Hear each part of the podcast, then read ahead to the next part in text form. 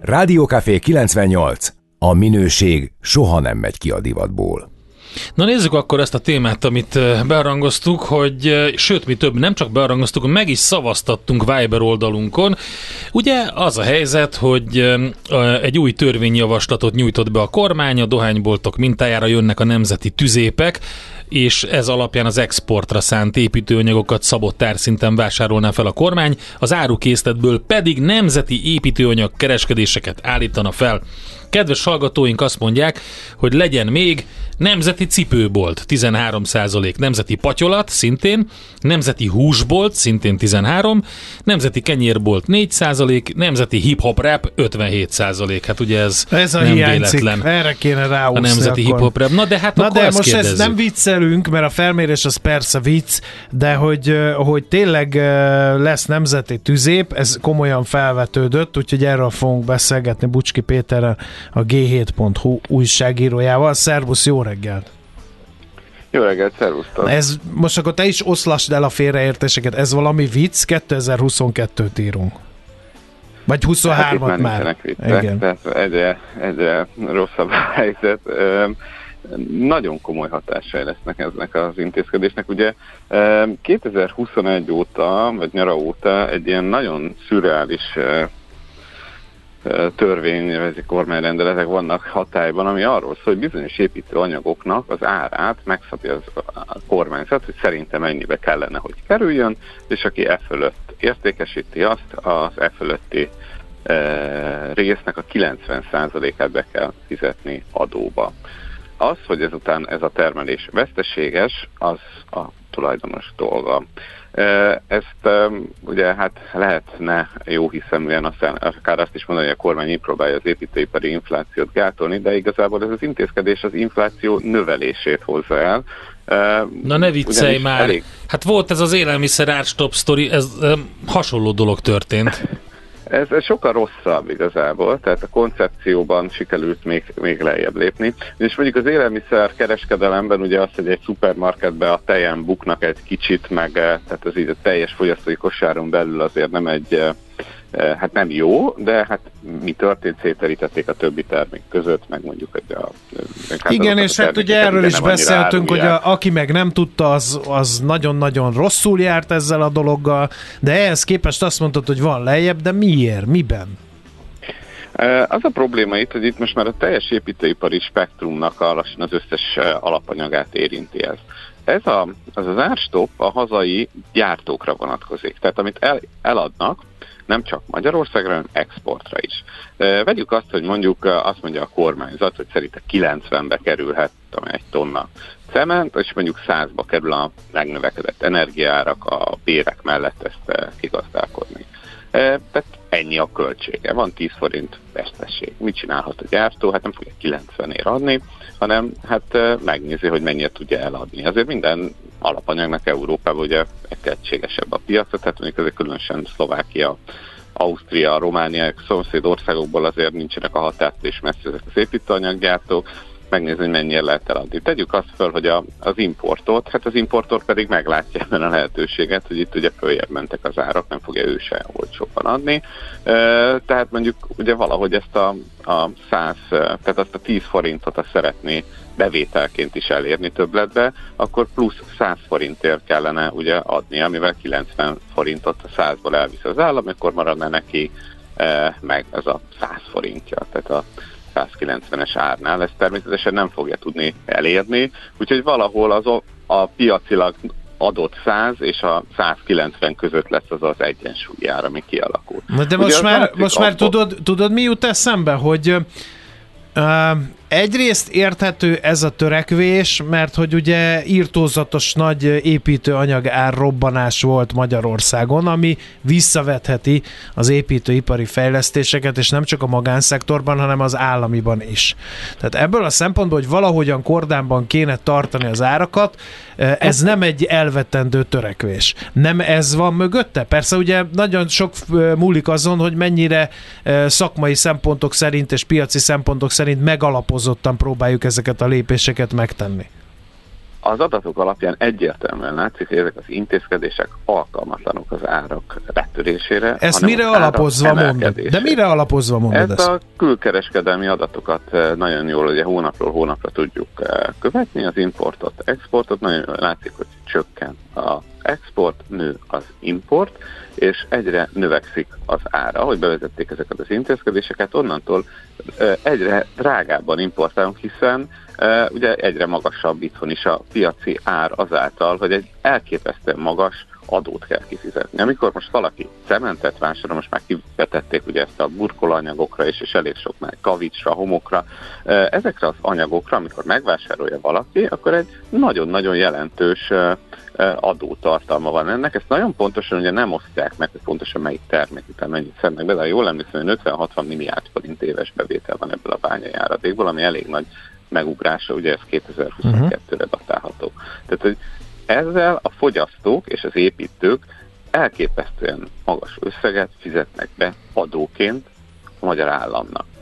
Uh, és a másik probléma ezzel ugye az, hogy, uh, hogy az alapvetően szembe megy minden lehetséges uh, fórumon az Európai Unió alapvető működési elvével, az áruk szabad áramlásával. Hát, jaj, jól van, na, hát 9, most nem ár. De mit adott nekünk Brüsszel a borkultúrán, az utakon, igen. a klinker téglázott főtereken keresztül, igen.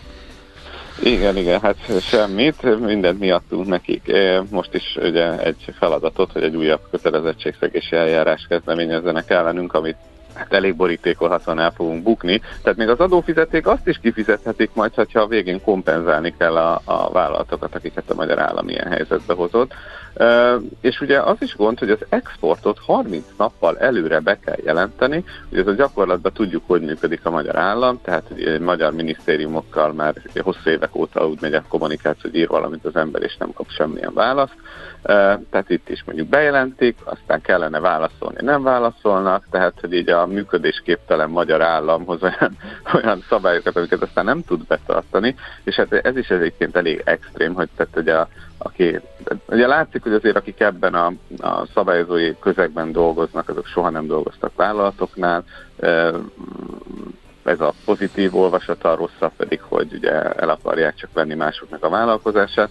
Tehát, hogy, hogy, tehát ez, hogy 30 napra előre bejelenteni az exportot, tehát ez inkább valami hiánygazdaságra, vagy valami a szocializmus eh, Jaj, hogy ezt kimondtad érdekes, mert jönnek ilyen um, hallgatói észrevételek a beszélgetéssel kapcsolatban, hogy döbbenet, kommunizmus.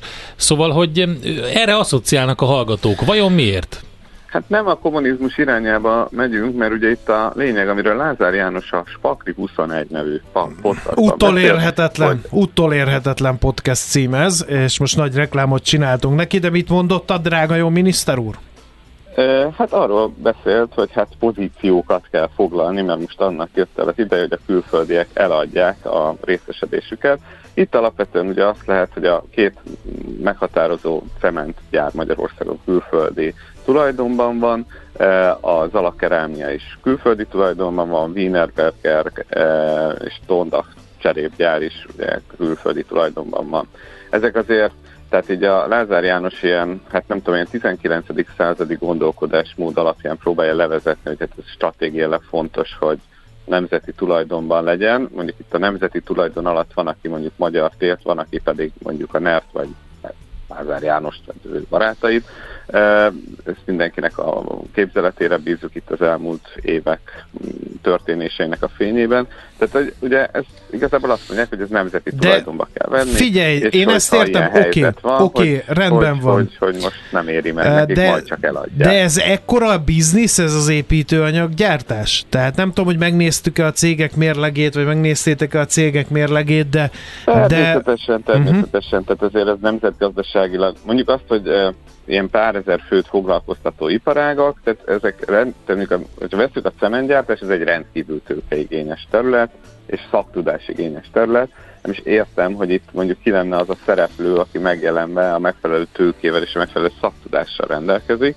Ugye itt különösen a, tehát ezek a cégek azért az elmúlt években azért már inkább veszteségbe fordultak. Itt ugye voltak e- egyedi tételek, de, de tényleg az látszik, hogy ez nem egy olyan szuper biznisz, tehát mondjuk, hogyha a Dunadráva csoportnál valaki megnézi, hogy volt egy jelentősebb adózás előtti eredmény 2021-ben, ami egyszeri hatások miatt volt, széndiokszid kvótát értékesítettek, anélkül igazából ez már akkor is ilyen plusz nullás volt, a Lafarge cementnek pedig 21-ben hát gyakorlatilag eltűnt nullára, mert a, a profitja 22-ben valószínűleg mindkettő cég ilyen mínuszos környékén van. Előtte azért mondjuk egy ilyen tisztes profittal működtek, itt mondjuk ugye az a gond, hogy az adózás előtti eredményt, ha megnézzük, és akkor ezért elég hosszú távú beruházásokat kell finanszírozni, szóval itt azért nagyon sok múlik a mérleg részletein, de tényleg nem az a, az a tehát ilyen 5-10 százalék hosszú távon, ami, amit ezen el lehetne reálisan érni.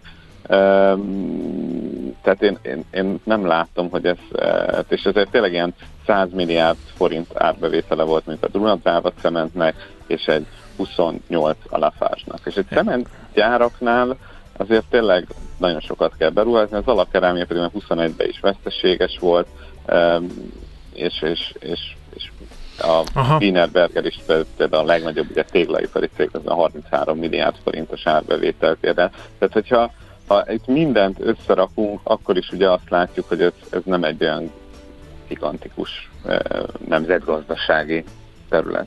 Közben jöttek ilyen hozzászólások, hogy sziasztok, a támogatott gyógyszereknél 20 éve van ez, ami a tüzépnél indul, 20 ezer forint fölötti gyógyszereken 1000 forint haszna van a patikának, írta nekünk Bea, illetve valaki más pedig a, a hozzászólások egymással beszélgetnek a hallgatók, azt mondja, nem kommunizmus, feudalizmus, lásd Vármegye és Ispán, írja István a másik hallgatónak.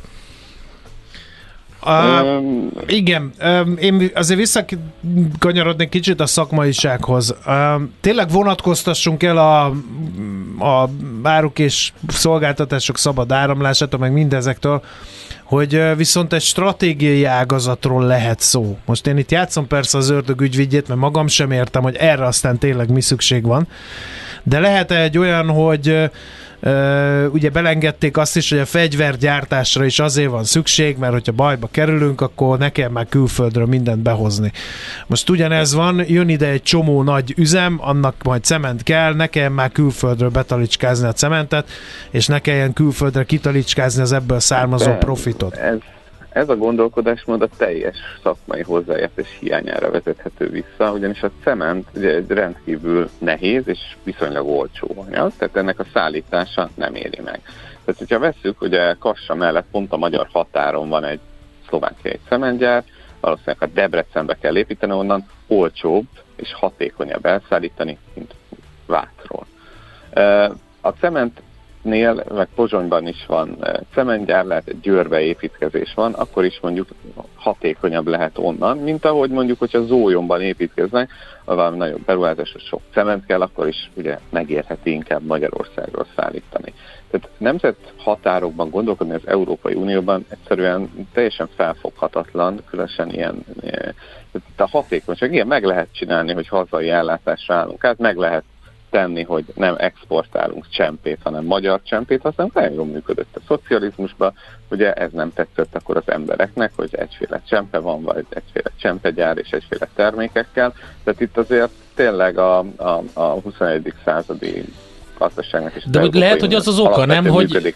teljes félreértése. Lehet, hogy az az oka, hogy a, többi építőanyaghoz képest, vagy ahhoz amellett a cementára is például emelkedett. Tavaly duplájára emelkedett, idén is volt valami 20%-os igen, emelés. Igen, sokat, dol- sokat dolgozott a magyar kormány, hogy ez így legyen, ugyanis az összes alapanyagnak az árát kiegészítő bányajáradékkal sújtja. Aha. Tehát... Mondtál egy olyan dolgot is, ami nekem szöget ütött a fejembe, hogy az, hogy próbáljanak nemzeti tűzépeket csinálni, azzal pont az importot támogatják, és nem a magyar ipar, meg a magyar tőkének a, a megerősödését, mert hogy?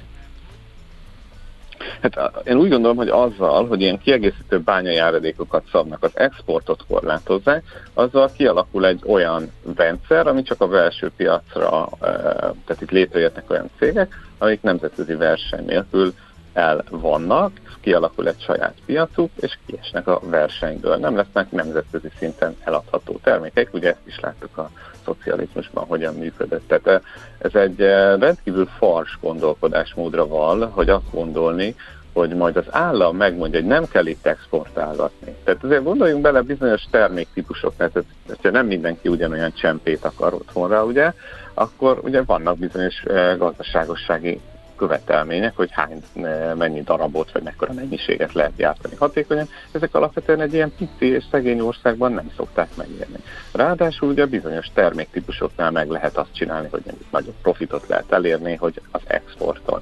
Tehát teljesen indokolatlan azt mondani, hogy minden exportot majd megvesz a magyar állam, és ezzel kivált az importot, ráadásul ugye ez is tett, hogy ilyen, ilyen nem tudom, közgazdaságtan első órák egyike, hogy miért jó a kereskedelem. Tehát, hogyha megszüntetik az importot és az exportot, kiváltják az importot exportot, ez nem lesz egy hatékonyabb dolog, hiszen a piac azért importál és exportál, mert az jobb minőség. Ugye Ricardo-nak a klasszikusa a bort miért kell Portugáliában igen. termelni, és na, na, Angliában. Na, na, igen. Ez a, na, na, na, na. Ez a, na, de várj, várj egy picit, mert hogy közben felmerült egy olyan is, hogy, hogy azért jönnek a nemzetű tizépek, mert ott a csokot felvett családok, vagy a magánszemélyek, vagy aki épületenergetikai korszerűsítést tervez, uh-huh. azok majd olcsóbban kapják az alapanyagokat. Tehát ez már ez nem piaci ilyen, döntés, ilyen, hanem, hanem ez szociálpolitikai Igen. intézkedés, ami meg Igen, ráfér, hiszen nagyon korszerűtlen. A piaci alapon működő uh-huh. tüzépekkel is csinálni, hogy az áfát visszatéríti az állam. Magyarország azon kevés európai országok egyik, ahol az épületenergetikai fejlesztésekhez és korszerűtésekhez gyakorlatilag semmilyen támogatást nem nyújt az állam, ennek nincs átgondolt koncepciója, ez is egy ilyen fért munka, tehát ez a valamivel kellett palástolni azt, hogy elinstandolni szeretnének itt cégeket, és akkor valami szociális mázat próbálnak ezt hozzáadni. Többen azt mondják Tehát a kedves hallgatók közül, hogy az az értelme ennek az egésznek, hogy hamarosan közeledik az ukrán újraépítés, milyen reményteli eh, képet festnek, és hogy emiatt kéne, hogy oda tudjunk eh, jó magyar cementet kivinni többek között.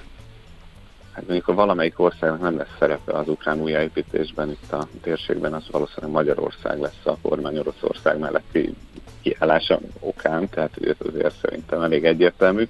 Másrészt azért a magyar építőipar, tehát nincs olyan kapacitás, ami, eh, tehát mondjuk a cementet azért nem Magyarországról fogják vinni, egyébként Ukrajnában jelentős cement eh, gyártási kapacitás volt, és viszonylag olcsóbb energiával tudták ezt megoldani korábban, ugye, tehát nem gondolnám, hogy több száz kilométerre, vagy akár ezer kilométerre fognak cementet fuvarozni. Feltételezem a kormány tagjairól, hogy az átfut a fejükről, mert nem tudják, hogy cementet nem szállítunk ezer kilométerekre.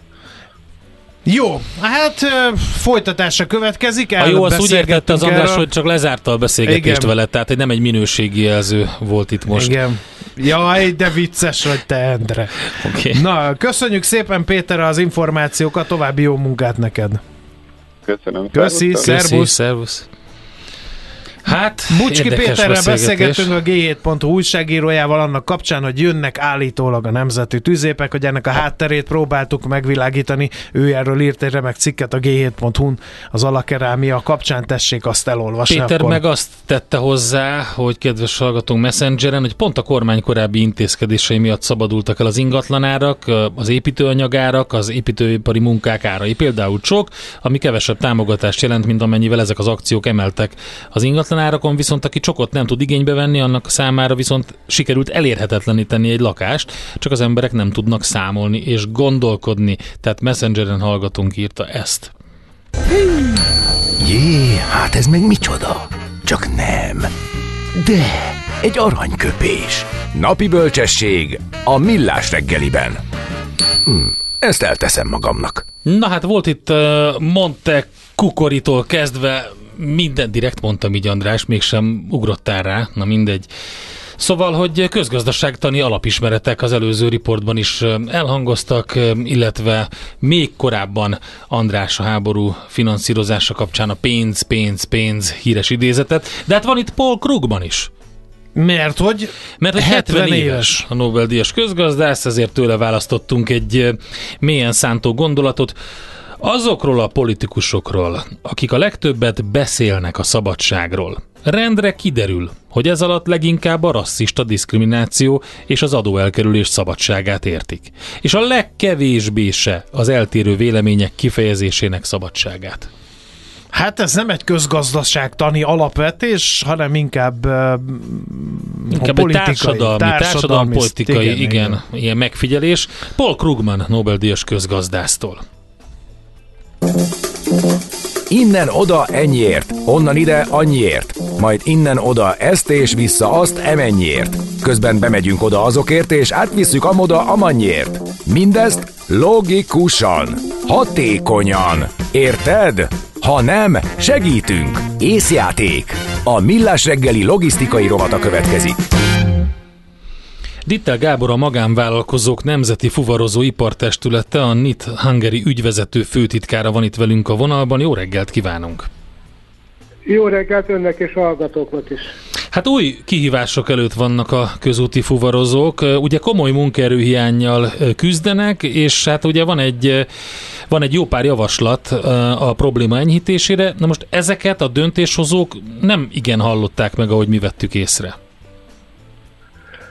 Hát, eh, ahogy mondja, tulajdonképpen, igen, hát alapvetően talán egy gyors leltárt csinálnánk. Ugye árufozás tekintetében talán valamivel egy kicsit enyhült a hiány, különböző számokkal szoktunk találkozni, ugye vannak különböző felmérések, van, aki azt mondja, hogy olyan 5000, 6000 körüli a munkerőhiány, van, aki azt mondja, hogy 8-10 ezer, most az árufozókról beszélünk, tehát mondjuk a kamionosokról.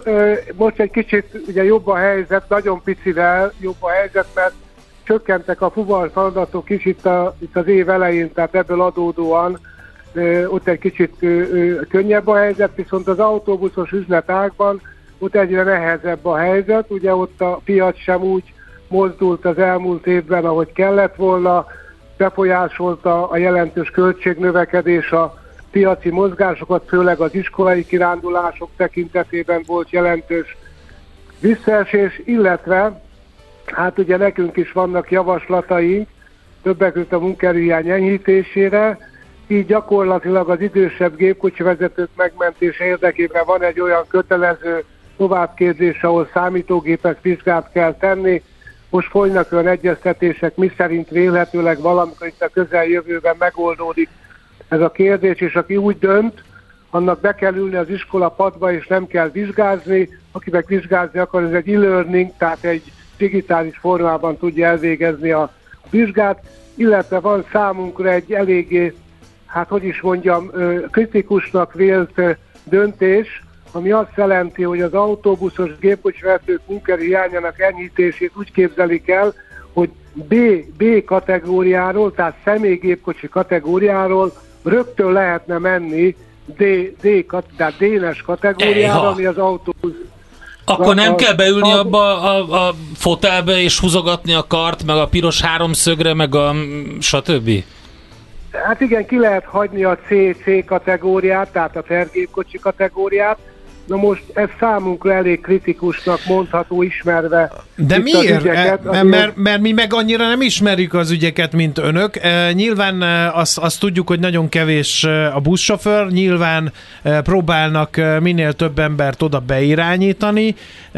Nyilván ezt az lépés szolgálja az, hogy könnyebb legyen megszerezni az ehhez szükséges jogosítványokat, de akkor ez veszélyes ezek szerint? Vagy, vagy hát, mert hogy, mert hogy azért mégis embereket fognak ezek a a sofőrök Hát igen, amire én utaltam, az a PÁV, ugye, az a sokak által ismert pályaalkalmassági vizsgálat. Ö, igen, hát a pályaalkalmassági vizsgálat az természetesen nem változik. Ja, jó, oké. Okay. Ugye ott is, ott is azért vannak bizonyos fajta, ö, ö, hogy is mondjam, modernizálható dolgok, Na de visszatérve erre a kérdéskörre, úgy gondoljuk, hogy és ugye ez alapvetően a közszolgáltatásban hiányzó munkaerő hiánynak a pótlása érdekében született kormánydöntés. Úgy látjuk, hogy itt közlekedés biztonsági szempontból azért azért jelentősebb energiabefektetést kell végezni az oktatás tekintetében, aminek a részleteit még nem ismerjük, tehát azt gondoljuk, hogy a gyakorlati képzés sorában is eléggé nagyobb mértéket kellene, tehát óraszámban is alkalmazni, akkor ilyen különböző vészhelyzetek gyakorlásában is. Tehát, tehát, hogyha esetleg a részleteket is megtudjuk, akkor még további véleményt tudunk megfogalmazni. Tehát gyakorlatilag én azt gondolom, hogy azért ennek van egy olyan kihívás, amit nem szabad a közlekedés biztonság szempontjából figyelembe hagyni, illetve van még egy nagyon fontos rész ennek az autóbuszos közlekedésnek, talán a hallgatók egy része hallotta az elmúlt években, hogy van egy uniós döntés, miszerint ugye az állami többségi tulajdonban lévő helyközi közlekedés tekintetében új alapokra kéne helyezni, hogy ugye mindenkinek legyen lehetősége hozzáférni, aki a feltételeket teljesíti. Na most évek óta húzódik ennek a pályázatnak a kiírása, mindig van egy föllendülés, aztán valamilyen vészhelyzet keletkezik, és akkor azt mondja a kormányzat, hogy akkor továbbra is marad a régi rendszer, de most megint megjelent február 23-án egy kormány határozat, ami 2025. Má, január 1-ével előírná azt, hogy pályáztatással lehessen piacra lépni a közszolgáltatás tekintetében. Tehát ez azt jelenteni, hogyha valamely magánszektorban lévő a pályázati feltételeket, amiket még nem ismerünk, és azt se tudjuk, hogy bevonnak-e bennünket pályázati feltételek ki, kialakításában, hogy egy ez mit fog tartalmazni, de végül is, hát esély az ma nem nulla, hogy esetlegesen a, a jelenlegi uh-huh közszolgáltatást végzőn kívül más is esetleg be tudna Igen. férni egy-egy, egy-egy Igen, igen, igen, igen. Ez talán nem lenne baj. Van egy másik dolog is, ami felmerült, ezek a vármegye és országbérletek. Ezek hathatnak a személy fuvarozásra? Hiszen ha van új vármegye meg országbérlet, akkor nem kell annyi munkásjárat, és talán a buszos osztály kirándulások is megritkulhatnak. Hogy maradjunk egy kicsit a személyszállításra, de majd mindjárt áttérünk a, a fuvarozásra is. Igen, hát én azt gondolom ebben a témában, hogy talán én beszélt nem látok ebbe a dologban, mert ugye a munkásszállításnak van egy, van egy specialitása, hogy az adott vállalat, akinek munkaerőre van szükség, az a környező településekről, kisfalvakból, nagyfalvakból szedi össze. Hát nem biztos, hogy a jellegi közszolgáltatás ez ezzel a bérlethelyzettel megoldaná, mert akkor itt ugye gyakorlatilag nem csak a bérlet lenne érdekes, hanem a menetrendnek is egyfajta átalakítása. Tehát én nem tartanék attól, hogy a különjárati tevékenység vonatkozásában ez az új elképzelés valamilyen hatással lenne a, a piaci kapacitások tekintetében. Vonatkozik ez gyakorlatilag az iskolai kirándulásokra is. Azért itt meg kell említenem, hogy a bocsánat, hogy a, a költségnövekedés, ugye, ami a tavalyi évben üzemanyagoknál, meg egyéb területen bekövetkezett, hát ott jelentősen visszafogta gyakorlatilag az iskolai kirándulásoknak a, a hogy is mondjam, tehát az időtartamát is, tehát hogyha két naposra tervezték korábban, akkor inkább elmentek egy naposra, vagy vagy el is halasztották a kirándulást, mert a költségek mhm. vonatkozásában nem tudták Igen. finanszírozni. Beszéljünk egy kicsit a terfuvarozásról. Van egy, azt mondják, hogy egy gazdasági megdöccenés, akkor fogalmazzunk finoman Magyarországon, ha más nem látunk, a kiskereskedelmi forgalom azért esik. Ilyenkor ez látszik az ágazaton? Tehát kevesebb a megbízás, kevesebb fuvarosra van, vagy fuvarozóra van szükség? Igen, határozottan állíthatom, épp most csináltuk az elmúlt két hónapnak egy egyenlegét, ugye nekünk van ilyen üzemanyag forgalmazása kapcsolatos együttműködésünk, és azt vettük észre, hogy január-február az eltelt időszakban jelentősen csökkent a, a, a vételezett üzemgázolaj, tehát ebből következik gyakorlatilag az a visszaigazolás, ami az előbbi kérdésre vonatkozik, hogy igen, a kapacitás csökkenés Hát a fuvar, a fuvar mennyiség csökkenését tapasztaljuk. Egyelőre itt a évindítás tekintetében. És az is kérdés ilyenkor, hogy ugye az elmúlt hónapokban, vagy az elmúlt év második felében arról beszélgettünk, hogy megállíthatatlanul nőnek a fuvar díjak is, e, ugye a költségek miatt. E, ez, ez, hogy visszaesett a kereslet a fuvarozási szolgáltatások iránt, ez megállíthatja az áremelkedést? Hát én azt hiszem, hogy a piac könyörtelenségéből fakadóan ez egy örök küzdelem lesz a megbízó és a megbízott között. Ez egy, ez egy, ez egy matematikai kérdéskör, tehát ami költség, azt fedezni kell, hogy mennyi marad sörre, az egy következő kérdéskör, tehát van, ahol ugye ebben a vállalkozás tud egy kicsit kevesebb sört fogyasztani, ezáltal alacsonyabb profitot tervez, hát főleg a nagyobb vállalkozásoknál ez talán egyszerűbb, a kicsiknél hát nagyobb a kihívás, mert ott ugye azért kevesebb járművön osztódik el az a magas költség, illetve hát a, bevétel tekintetében is ott más a szituáció. Természetesen ez egy, ez egy, ez egy örök küzdelem a megbízés és a megbízott között, de a költségeket fedezni kell, mert ha nem fedezzük, akkor mind a ketten, mindannyian, akik hallgatják a rádiót, tudják, hogy annak az a vége, hogy nincs tovább Igen. Vállalkozás. Nagyon szépen köszönjük a beszélgetést, és akkor sok sikert az Én előttük köszönöm. álló kihívásokhoz. Köszönjük szépen, viszont hallásra. Én is köszönöm, viszont hallásra. Dittel Gáborral beszélgettünk a Magánvállalkozók Nemzeti Fuvarozó Ipartestülete, és a NIT Hungary ügyvezető főtitkára. Ő a közúti fuvarozóknak a kihívásairól. Tervezés, szervezés, irányítás, ellenőrzés. Kössük össze a pontokat. Észjáték. A Millás reggeli logisztika rovata hangzott el. Energia ingyen. Rádió Café 98. Na hát, kedves hallgatók, írtatok nekünk nagyon sok még mindent. mennyit? Próbáljuk feldolgozni az De még összeset. mennyit írtak, Endre? Mennyit? Nagyon sokat. De mindet természetesen nem tudjuk, akinek... Tallozzál, Endre. Figyelj, Tallozzál. akinek lehet, annak válaszoltam személyesen, má- mármint, hogy az idő engedte, úgy Pedig értem a lehetet. hogy nem levelezel a hallgatókkal. De kell, mert a hallgatók is leveleznek velünk. Szóval van-e valamilyen szektor, ahol nincs munkaerőhiány, kérdezi a, A, kedves rádiós hallgató. műsorvezetői szektor ilyen. Ott nincs munkaerő. hiszed, azt hiszed. Nincs megfelelő alapanyag, úgyhogy munkaerőhiány az van, csak senkit nem tudunk Ne felejtsük el a magyar cukorgyárakat. Igen. Önellátó volt 8 cukorgyár, az EU bezáratta mindet, Az mi meg EU? esszük az ömlesztett lengyel, szlovák, illetve brazil gyengébb minőségű cukrot. záratta be. Nem, hanem az EU megszüntette a vámokat, és az olcsó Tehát nem bejött. záratta be az EU, hagyjuk ezt a Nem érte szöveget. meg. Igen. A nemzeti operációs rendszert a magyaroknak. Legyen a neve Jurta. Húha! Nem jár messze az igazságtól, a operációs nem jár messze az igazságtól a kedves hallgató.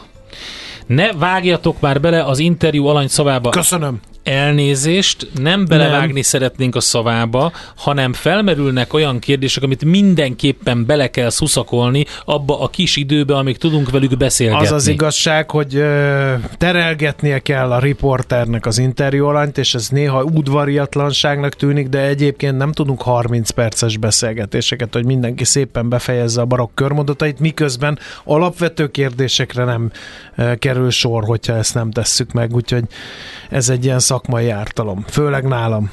Mert én leuralom az interjú alanyt, mint azt hallhattuk ezerszer, üzletasszony megírta, de el, Azt mondja, nem tudom, mi van most vele. Azért a magyar egészségügyről és a barátságtalan, lekezelő, gorombáskodó orvosokról majdnem mindenkinek van valami fogalma. Kevés a kivétel. Magyarországon a melósokon, szakikon kívül kb. senki nincs túl fizetve, de azért még lehetne viselkedni.